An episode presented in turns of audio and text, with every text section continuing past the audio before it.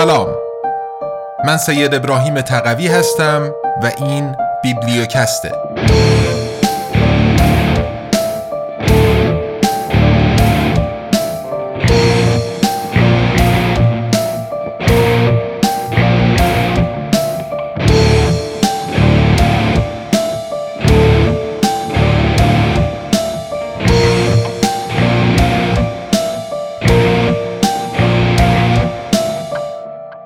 ابرقدرت ریاکار.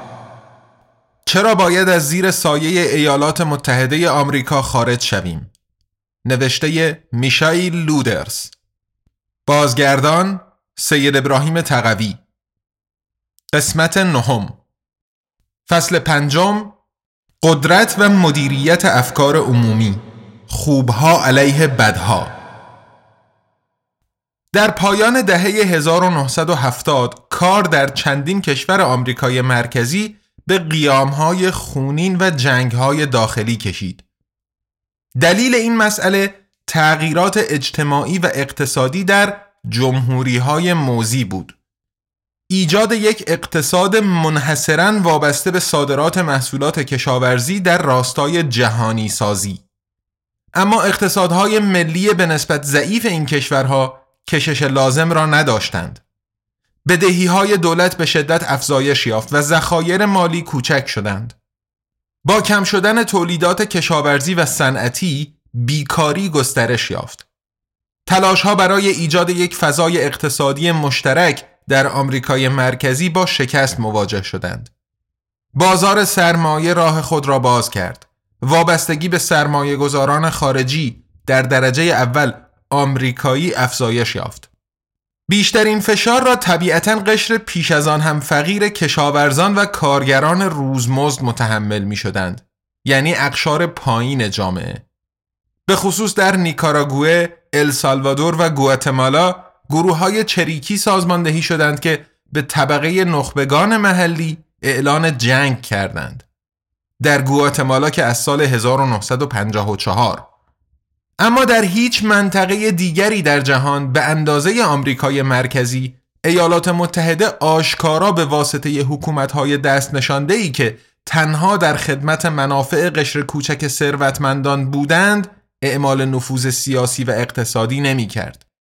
از دید واشنگتن شکافها و ناآرامی های اجتماعی کار جریان های کمونیستی بودند که از مسکو و هاوانا هدایت می شدند. به خصوص بعد از آن که در سال 1979 حزب چپگرای جنبش آزادی بخش ملی ساندینیست ها FSLN در نیکاراگوه موفق شد به دیکتاتوری 46 ساله سوموسا پایان دهد.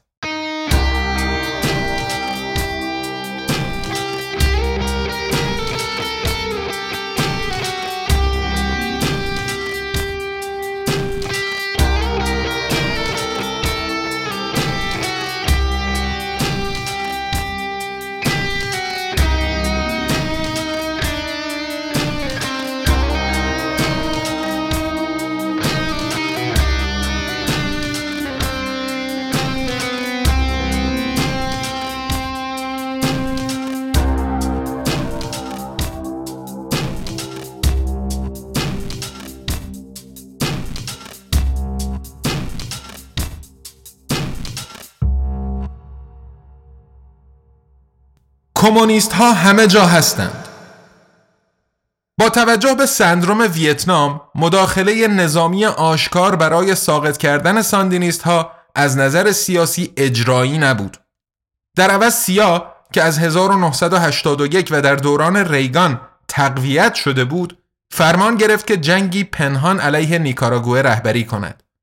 جوخه های مرگ که مدت ها بود در آمریکای مرکزی فعالیت داشتند بیشتر تشکیل شده از باندهای جنایتکار اما با حضور واحدهای معمولی ارتش در میانشان اغلب تحت فرمان مستقیم یا غیر مستقیم سیا کارزارهای آدمکشیشان را تشدید کردند. قربانیان آنها در درجه اول بومیان سرخپوست ولی همینطور نمایندگان کلیسا و افراد اپوزیسیون بودند. هندوراس در دهه 1980 تبدیل به مقر اصلی سیا و نظامیان آمریکایی در منطقه شد که در آنجا هزاران السالوادوری و گواتمالایی را آموزش نظامی می‌دادند برای عملیات در صف جوخه های مرگ. همزمان چندین پایگاه نظامی در هندوراس به عنوان مقر کنتراها تأسیس شدند. نامی که به جوخه های قاتل از جناه راست افراطی نیکاراگوه اطلاق می‌شد که مأموریتشان ساقط کردن ساندینیست ها بود.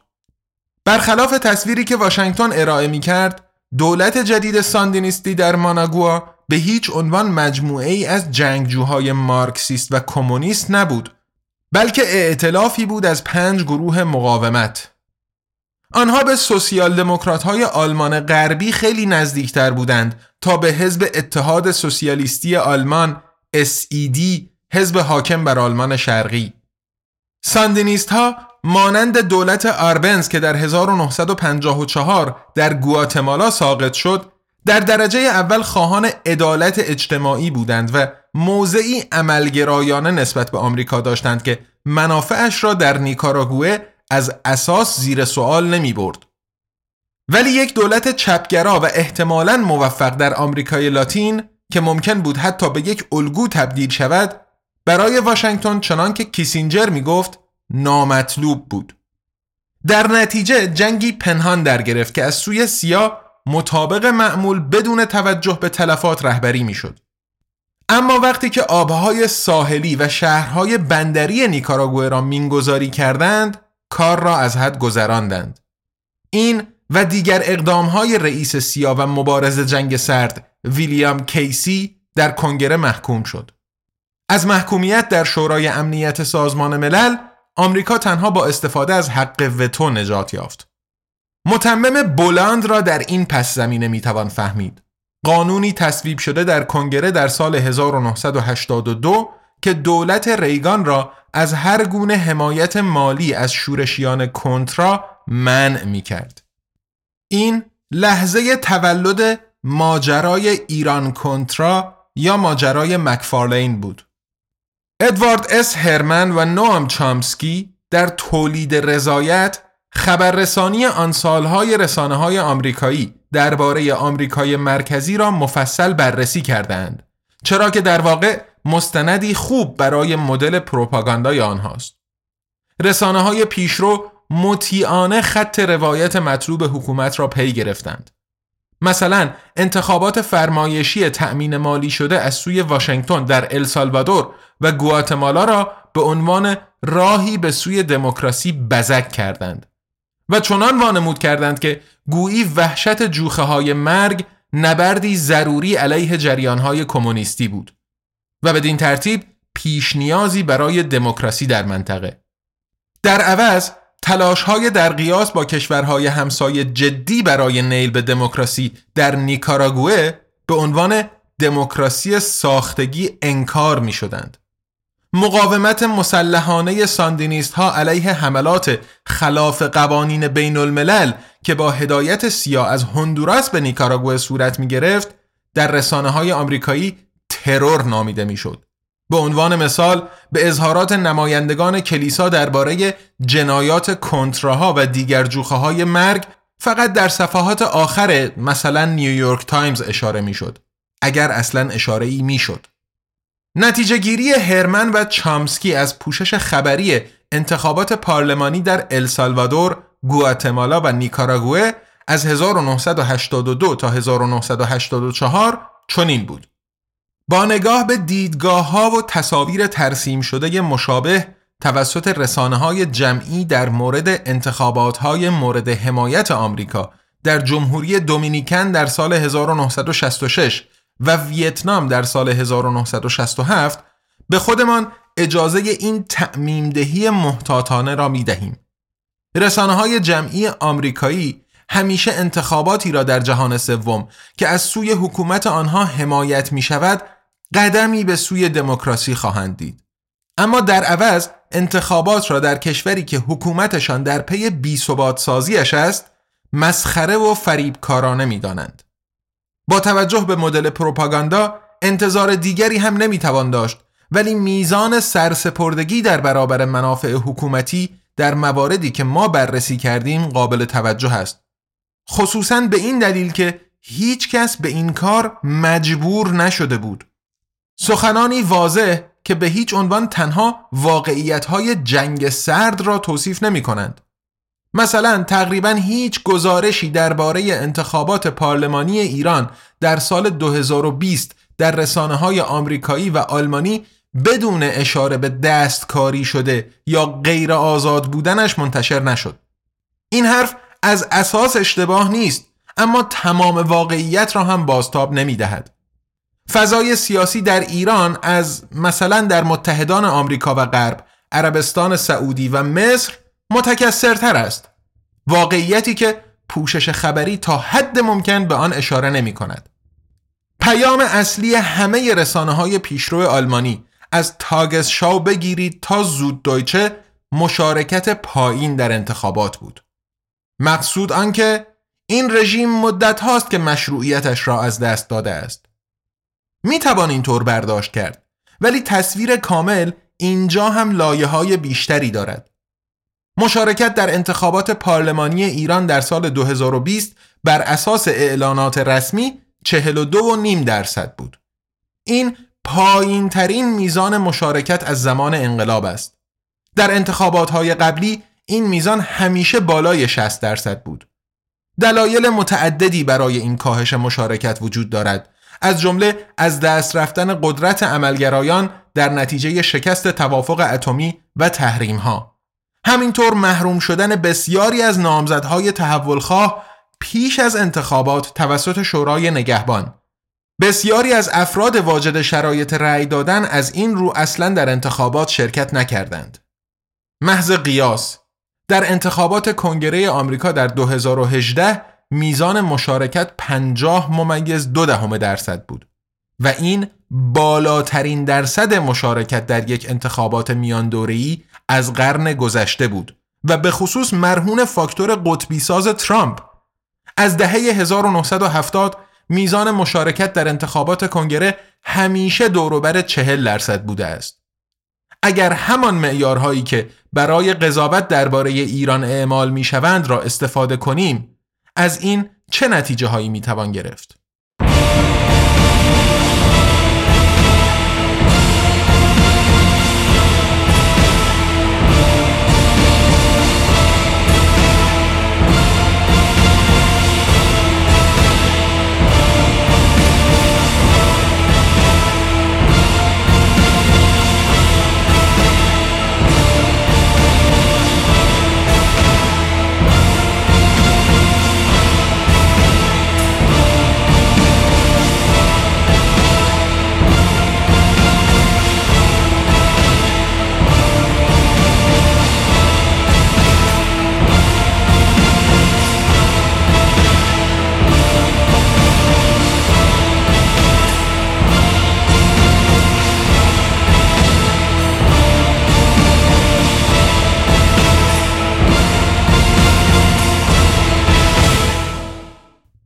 بهترین دوستان نظامیان اسرائیلی و پاسداران انقلاب ایران در سال 1979 در عراق صدام حسین آشنای قدیمی سیا از 1959 با کودتای قدرت را در دست گرفت. متحد آمریکا در سپتامبر 1980 به ایران اعلان جنگ کرد. با این تصور اشتباه که همسایش در نتیجه انقلاب ضعیف شده است.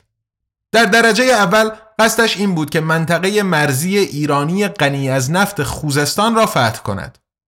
آمریکا و عربستان سعودی از دیکتاتور عراقی با پول و سلاح حمایت می کردند و حمایتشان را از 1982 تشدید کردند چرا که در غیر این صورت ایران می توانست مهاجم را وادار به تسلیم کند.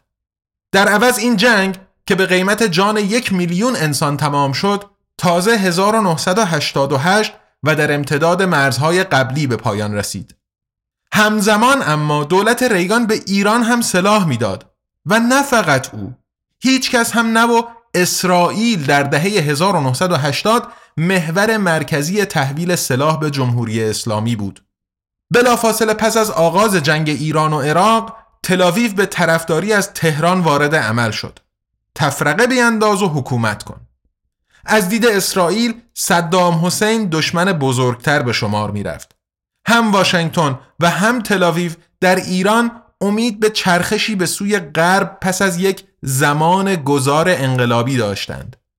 بنابر اظهارات احمد حیدری تاجر ایرانی اسلحه در خدمت رژیم خمینی نزدیک 80 درصد سلاحهایی که ایران بلا فاصله پس از آغاز جنگ دریافت می کرد از اسرائیل می آمدند.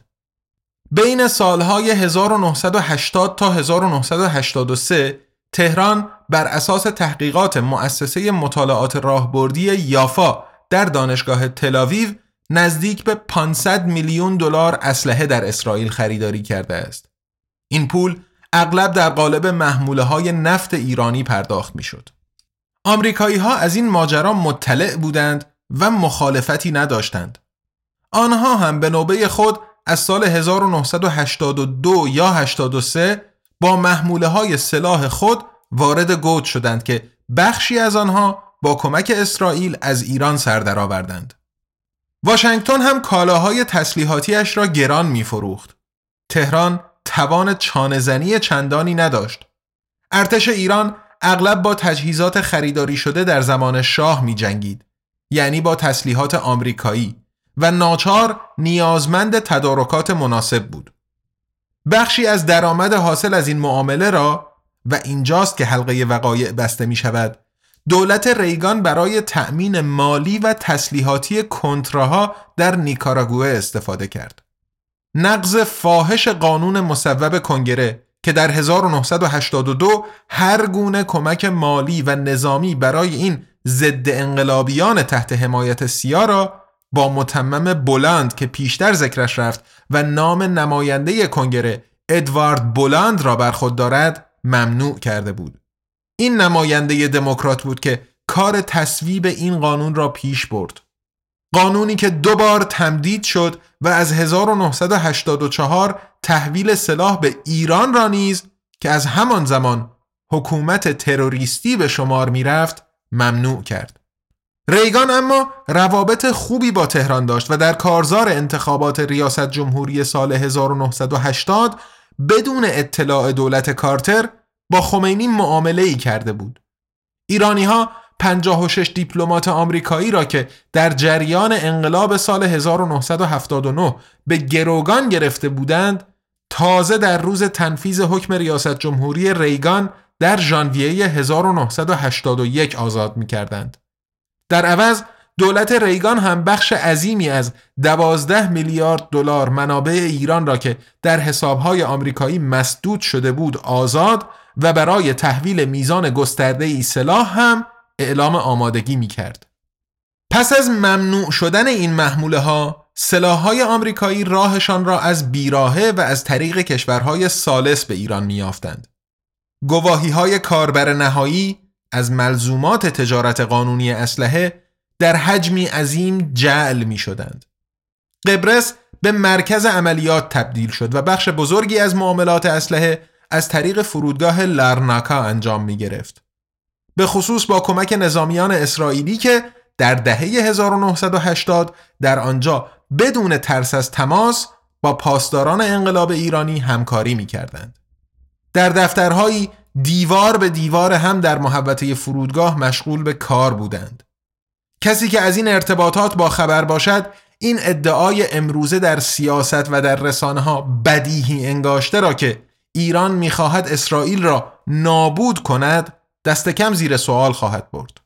فقط پول حاصل از فروش سلاح به تهران نبود که به کنتراها منتقل می‌شد بلکه همچنین اجازه داشتند کوکائین آمریکای جنوبی را به ایالات متحده قاچاق کرده و با درآمد حاصله از جمله سلاح‌های آمریکایی بیشتری خریداری کنند. این ماجرای ایران کنترا در سالهای 1986 و 87 فاش شد. اما علا رقم تشکیل کمیته های متعدد تحقیق و بررسی هیچ پیامدی در بالاترین سطوح نداشت. با وجودی که بزرگترین رسوایی سیاست داخلی از زمان ریچارد نیکسون و ماجرای واترگیت بود. رسانه ها درباره دسیسه های اینچنینی گزارش می دهند اما به ندرت به شیوه تحقیقی. یک روش محبوب برای عمل به وظیفه اطلاع رسانی بدون اطلاق نامهای درست به چیزها این است که از ارائه تصویر بزرگتر ارتباطات صرف نظر کرده و در عوض در جزئیات گم می شوند.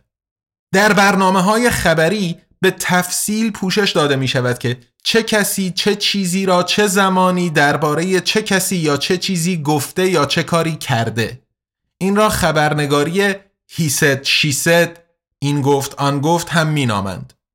این شکل خبررسانی با اجزای کوچک باعث می شوند که چشمانمان شطور را با بارش نبینند. برای دروغ پراکنی توسل به روایت های از پیش موجود خوب و بد هم به عنوان روش جایگزین مناسب است. بدها ساندینیست ها هستند چون کمونیستند. خوبها کنتراها هستند چون مبارز راه آزادی هند و در رابطه با فروش سلاح به ایران اصل براعت البته که برای سربازان پیاده ای که در صفحه شطرنج فدا می شوند مانند الیور نورث هم صدق می کند. این افسر نیروی دریایی بارها مجبور شد در برابر کمیته های تحقیق و بررسی شهادت بدهد. ماها چهره رسانه‌ای ماجرای ایران کنترا بود و مغز متفکر پشتش به شمار می رفت. در نهایت به سه سال حبس مشروط محکوم شد. ولی این حکم هم در سال 1990 به علت خطای دادرسی لغو شد. یک مانور انحرافی ماهرانه و احتمالا هدایت شده از جایگاه های بالاتر که با کمک رسانه ها به افکار عمومی چنین القا می کرد که عدالت و همچنین روشنگری واقعیت ها آنچنان که باید و به قدر کفایت اجرا شده است. مصرف کنندگان رسانه از کوچکترین جزئیات درباره دادرسی علیه نورس با خبر می شدند ولی هیچ چیز از دستهای واقعی پشت پرده و انگیزه هایشان دستگیرشان نمی‌شد. در علوم رسانه این عملکرد سیاسی خبری را متن زدایی خوانند. ظاهر امر این است که فرد به بهترین شکل ممکن مطلع است ولی در واقع هیچ چیز نمی‌داند. در اینجا جا دارد به این اشاره کنیم که پوشش خبری دائمی هر چهار سال یک بار درباره انتخابات مقدماتی در آمریکا هم در همین گروه طبقه بندی می شود. سر و صدای بسیار بر سر هیچ. در کانون توجه تجربه زیسته دموکراسی قرار دارد. در قالب ارائه تصویری مفصل از هر سخنرانی کارزار انتخاباتی داوطلبان داخلی هر حزب برای جایگاه ریاست جمهوری.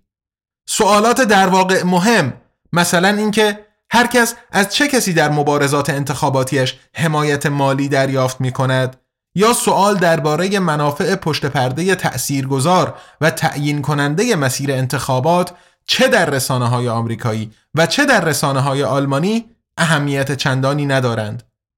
کدام برنامه خبری در این باره اطلاع رسانی کرد که 86 درصد حمایت های مالی جمهوری خواهان در جریان انتخابات 2020 از سوی شرکت های مرتبط با انرژی فسیلی، فرکینگ، نفت، گاز، زغال سنگ تأمین شده بود.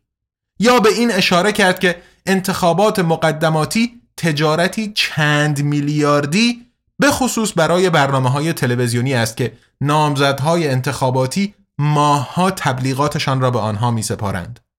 در عوض پوشش خبری انتخابات آمریکا در آلمان هم این تصور را القا می کند که قضیه جستجوی یک دموکراسی مردمی به دنبال بهترین مرد یا زن است. احتمالا برای برنایز این مسئله بسیار مفرح می بود.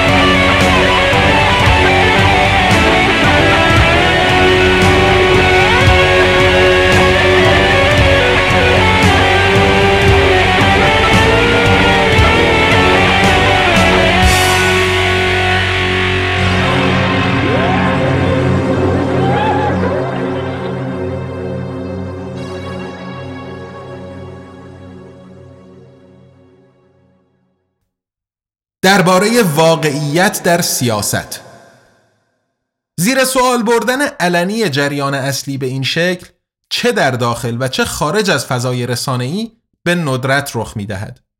ولی برای هر خبرنگار جدی عموما برای هر جوینده حقیقت دیر یا زود این سوال پیش می آید که چه راهی را می خواهد در پیش بگیرد می خواهد با بازی قدرتمندان همراه شود یا چیزها را آنگونه که هستند نام ببرد یکی از کسانی که در برابر دروغهای اصحاب قدرت در بالاترین سطوح مقاومت می کرد نمایشنامه نویس و کارگردان بریتانیایی هارولد پینتر 1930 تا 2008 بود.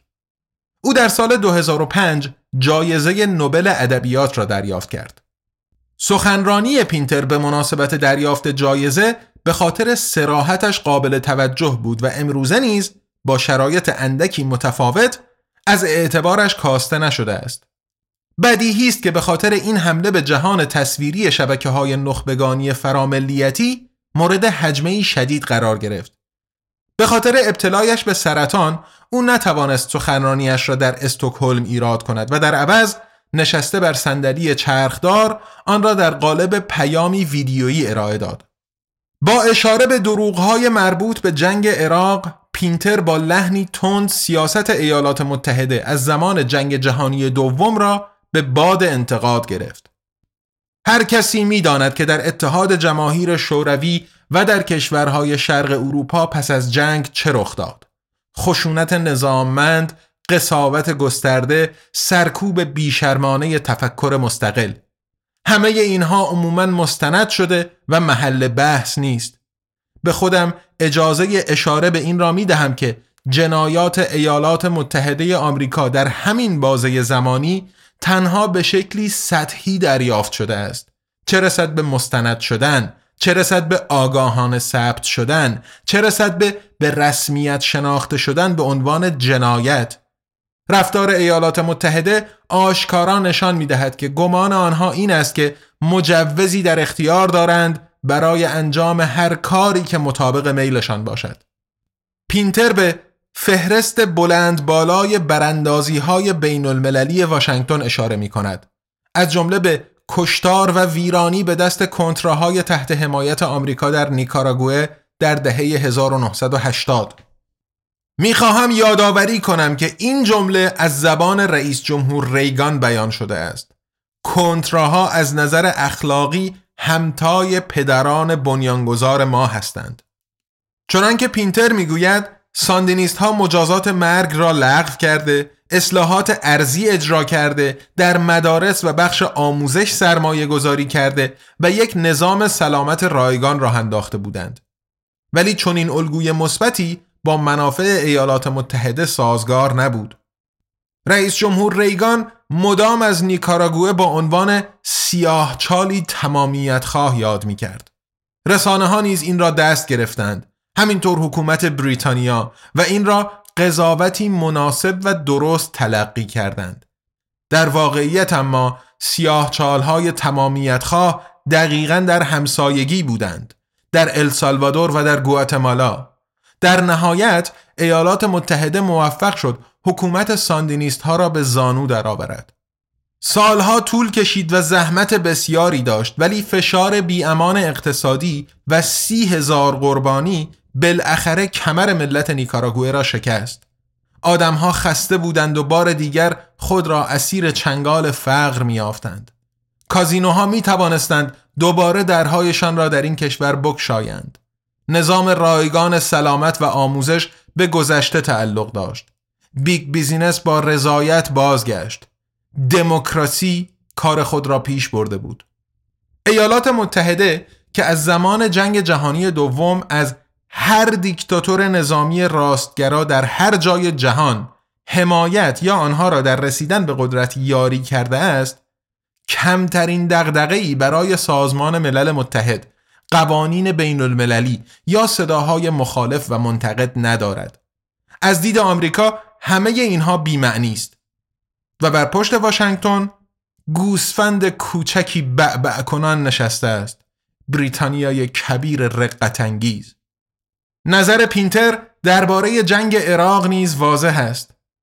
حمله به عراق عملی راهزنانه بود. عملی بیپرده در راستای تروریسم دولتی.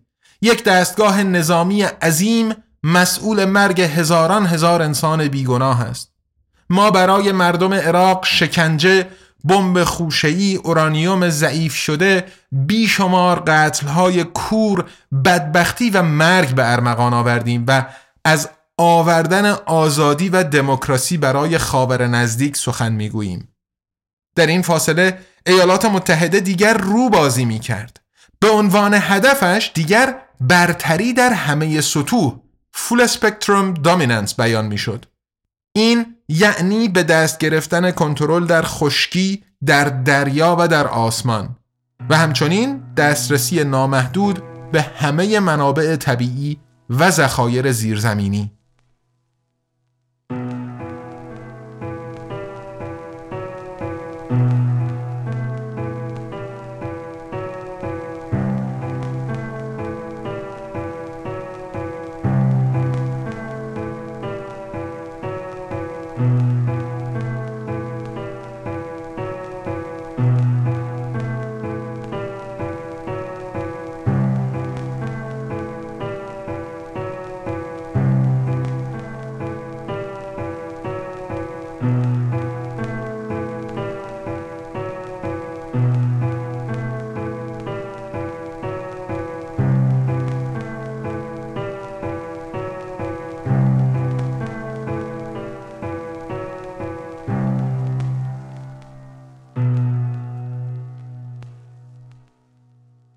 آنچه شنیدید قسمت نهم کتاب ابرقدرت ریاکار نوشته میشایل لودرس بود که با ترجمه و صدای من سید ابراهیم تقوی توی فصل دوم پادکست بیبلیوکست میشنوین. پی‌نویس ها و ارجاعات توی متن این قسمت رو می‌تونین مثل همیشه از لینکی که توی توضیحات قرار داده شده مطالعه بفرمایید. داریم تلاش می‌کنیم که هرچه زودتر کتاب الکترونیک و صوتی ابرقدرت ریاکار هم آماده و برای فروش خدمتتون عرضه بشه ولی خب هنوز یکم طول می‌کشه اما کتاب اولی که آزادنامگان منتشر کرد یعنی کوالیتی لند نوشته مارک اووه کلینگ اون هم با ترجمه و صدای من نه فقط توی فصل اول بیبلیوکست بلکه به صورت کتاب الکترونیک و صوتی برای فروش هم عرضه شده که امیدواریم مورد پسندتون واقع بشه. کوالیتی لند یه رمان تنز علمی تخیلی در آیندهی پاد آرمان شهری که در اون شبکه اینترنت و الگوریتمهاش به تسخیر کنسرنهای تجاری در اومده. وسط آدمهایی که بسته به جنسیت شغل پدر یا مادرشون در لحظه بسته شدن نطفشون به اسم خانوادگیشون تبدیل میشه پیتر بیکار یه بسته ناخواسته دریافت می‌کنه و این دیگه طاقتش رو تاق می‌کنه و آزادنامگان این رمان رو بدون هیچ گونه پرده پوشی و سانسور در اختیار شما قرار داده. آزادنامگان یه انتشارات مستقل تأسیس شده در برلینه که کتابهای الکترونیک و صوتی به زبان فارسی رها از سانسور منتشر می‌کنه. اما از اونجا که بخش اعظم مخاطبش یعنی جامعه فارسی زبان تو ایران دسترسی به پلتفرم های بین المللی برای خرید محصولاتش ندارن این آثار رو همزمان در قالب پادکست بیبلیوکست به رایگان در اختیار عموم می‌گذاره. این پادکست رو شما می‌تونین روی سایت آزادنامگان یا اپهای پادگیر مختلف از جمله از طریق اپلیکیشن حامی فنی و تبلیغاتی ما یعنی شهرزاد بشنوین. همه پادکست های فارسی و تعداد زیادی کتاب صوتی در اپلیکیشن شهرزاد وجود دارند و همه چیز در شهرزاد رایگانه. شهرزاد رو می‌تونین خیلی راحت از فروشگاه گوگل دانلود بفرمایین و بیبلیوکست، ژرمانیا و باقی پادکست های فارسیتون رو ازش بشنوین. اگر خودتون هم قصد تولید محتوای پادکست یا کتاب صوتی داشتین، همکاری با بچه های پر انرژی و خلاق شهرزاد رو به شما هم پیشنهاد می‌کنم. ادامه پیدا کردن کار آزادنامگان و بیبلیوکست در گروه حمایت های مادی و معنوی شماست. اگر از بیبلیوکست خوشتون اومد آزادنامگان رو توی اینستاگرام، توییتر یا کانال تلگرام دنبال کنین و به دوستان و آشنایانتون هم معرفی بفرمایین. خصوصا اونهایی که خارج از ایران هستن یا به هر نحوی به پلتفرم های فروش دسترسی دارن می‌تونن کوالیتی لند رو در قالب الکترونیک یا صوتی خریداری کنن و بخونن یا یک پارچه به جای سریالی داخل پادکست بشنون. برای حمایت مالی از آزادنامگان هم می‌تونین از لینک های هامی باش، پیپال و سابسکرایب استار که توی توضیحات پادکست اومده استفاده کنین. کارگردانی و موسیقی بیبلیوکست مثل همیشه حاصل زحمت لرد ارسه و طراحی گرافیکش محصول تته. دوست عزیزم نیما اکبرخانی هم زحمت ویراستاری ترجمه من از ابرقدرت ریاکار رو تقبل کرده و من اینجا از همهشون مراتب تشکر و قدردانیم رو اعلام می‌کنم. ما دو هفته دیگه با قسمت دهم ابرقدرت ریاکار در خدمتتون خواهیم بود. تا اون موقع حسابی از خود و اطرافیانتون مراقبت کنین و به خصوص توی این وانفسای موج جدید اومیکرون خیلی مواظب باشین چون ما دوست داریم شما رو به عنوان مخاطب حالا حالاها همراه خودمون داشته باشیم. ضمناً تا اون موقع امیدواریم که سال جدید 1401 رو به خوبی و خوشی تحویل گرفته باشین و می‌دونم که چند سال گذشته ترس به جونمون انداختن برای زدن این حرف ولی آدمیزاد به امید زنده است. برای همین آرزو می‌کنیم که این سال جدید تومنی سنار با سلفش توفیر داشته باشه و توش حال هممون بهتر از سالی که گذشت باشه. سال نوتون مبارک ارادتمند تقوی.